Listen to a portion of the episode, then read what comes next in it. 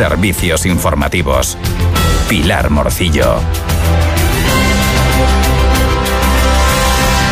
Buenas tardes. Comenzamos nuestro resumen informativo de hoy martes con la página dedicada a los sucesos. Un helicóptero medicalizado del Servicio de Urgencias Canario ha asistido a un joven en la costa de Fuerteventura, concretamente en la playa de Ajuy, en el municipio de Pájara. Y esto sucedía ayer eh, lunes a las 4 y 5 de la tarde. El afectado, un varón de 24 años de edad y de origen austriaco que en el momento inicial de la asistencia presentaba síntomas de ahogamiento y politraumatismos de carácter grave. Tuvo que ser trasladado en el helicóptero medicalizado al Hospital Universitario Insular de Gran Canaria. Continuamos con el gobierno de Canarias y con la aprobación del nuevo decreto ley de medidas urgentes en materia de vivienda.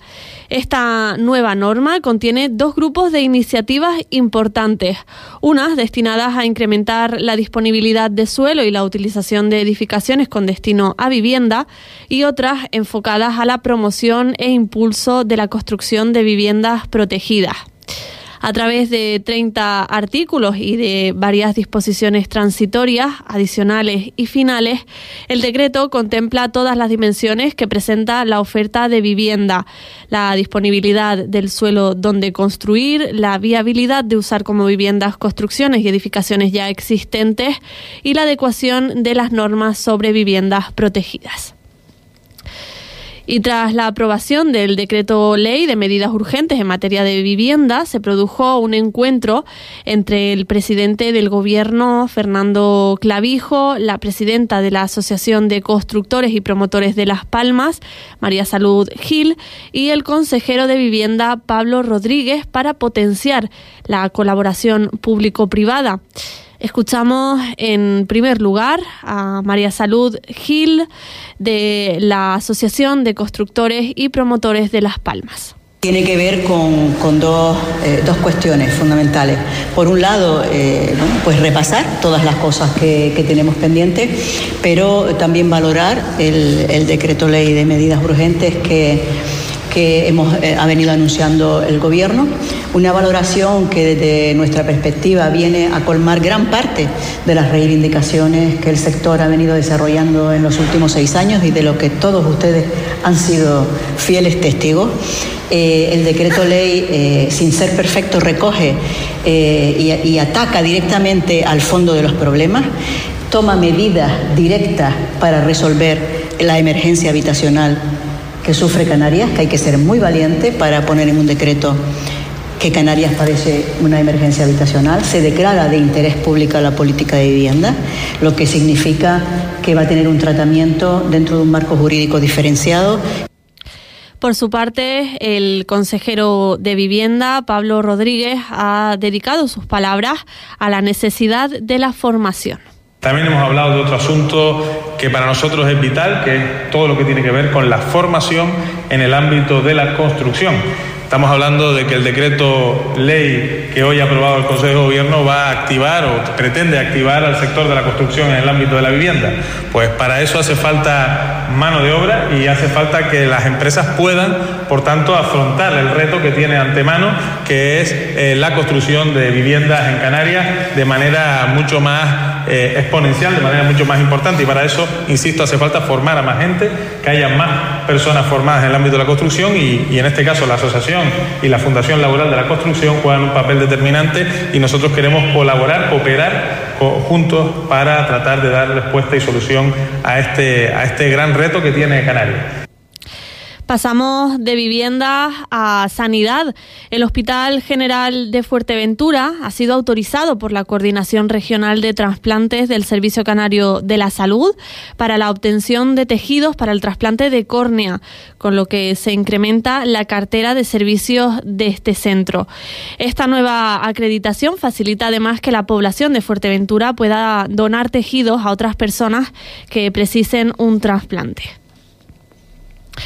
Y el Instituto Canario de Hemodonación y Hemoterapia ha hecho un llamamiento urgente a la población donante de sangre de todos los grupos sanguíneos para mantener los niveles de stock de hemoderivados tras los días de fiesta del carnaval. Este organismo público ha anticipado este llamamiento a través de redes sociales y ha elevado el envío de SMS que se dirige a los donantes de sangre registrados en su base de datos con el fin de poder incrementar el stock de seguridad de cara a los próximos días, ya que se ha producido un descenso de las donaciones en las últimas semanas. Y continuamos en materia educativa con el consejero de Educación, Formación Profesional, Actividad Física y Deportes del Gobierno de Canarias, Poli Suárez, que con su equipo se ha reunido este martes con directores y directoras de los centros educativos de Fuerteventura. Yo lo que, de las conversaciones que he mantenido con la alcaldesa, hemos hablado de la necesidad de que eh, cedan ese espacio a la consejería para tomar una decisión, pero mientras se cede ese espacio estamos trabajando también en, el futuro, ¿no? En saber qué queremos hacer, qué necesidad educativa tiene en el municipio de Tuineje para eh, poner en marcha pues una solución. Yo he hablado desde la implantación de formación profesional en ese espacio, eh, sé también que ha habido alguna voz o algunas voces que no están de acuerdo con esa decisión, una decisión, insisto, que no ha sido tomada todavía, sino puesta sobre la mesa para saber qué necesitamos hacer. Yo voy a ir de la mano de la comunidad educativa. Yo esta tarde también me reúno con las AMPAs de la isla de Fuerteventura. Y ahí estoy convencido eh, que se hablará también del problema que tenemos con la residencia.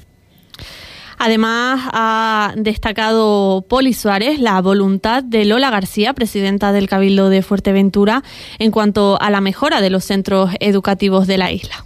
Que me he encontrado con la voluntad de eh, algunos, de momento algunos, eh, presidentes y presidentas de Cabildo, eh, para, de la mano de la consejería, poder también ayudar al mantenimiento, a las mejoras de los centros educativos de Canarias. El caso, por ejemplo, de la presidenta del Cabildo de esta isla, de la presidenta del Cabildo de Fuerteventura, en la que ha mostrado su voluntad para eh, ir de la mano, tanto el gobierno de Canarias como el propio Cabildo, sin tener competencia el Cabildo, y eh, poder destinar también fondos del Cabildo Insular de Fuerteventura al mantenimiento, a las mejoras de los centros educativos y serán distintos asuntos los tratados en el próximo pleno que se celebrará el viernes 23 de febrero en el Cabildo de Fuerteventura.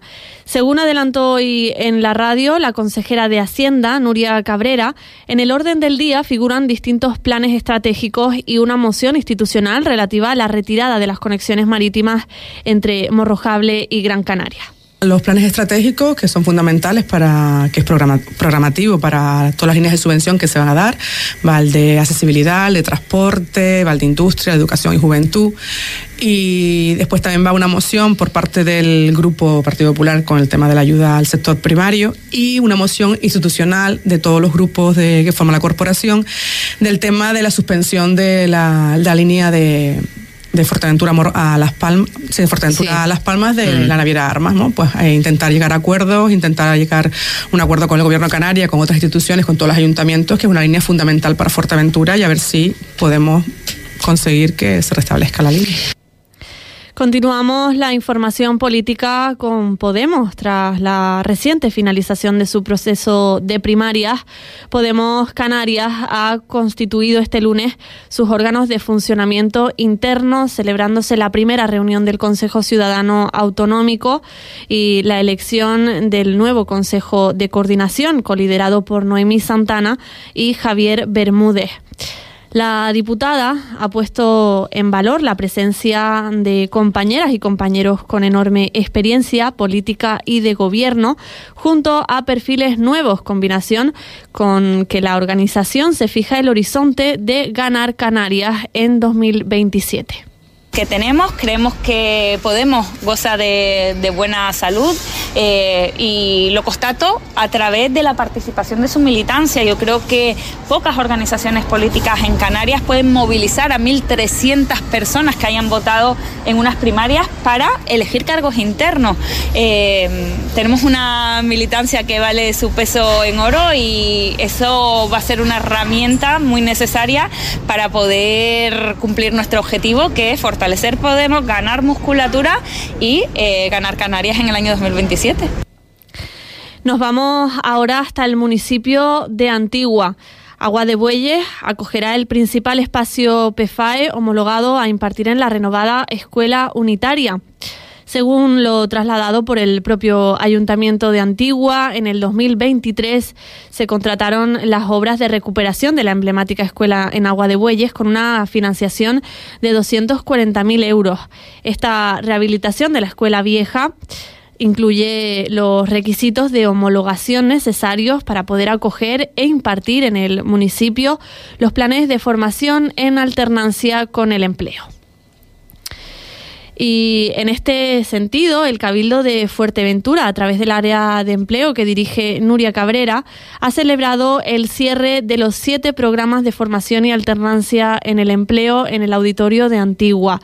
Durante 11 meses, más de 140 alumnos han participado en estos programas, combinando periodos de formación teórica y práctica con el fin de ampliar sus conocimientos y habilidades profesionales.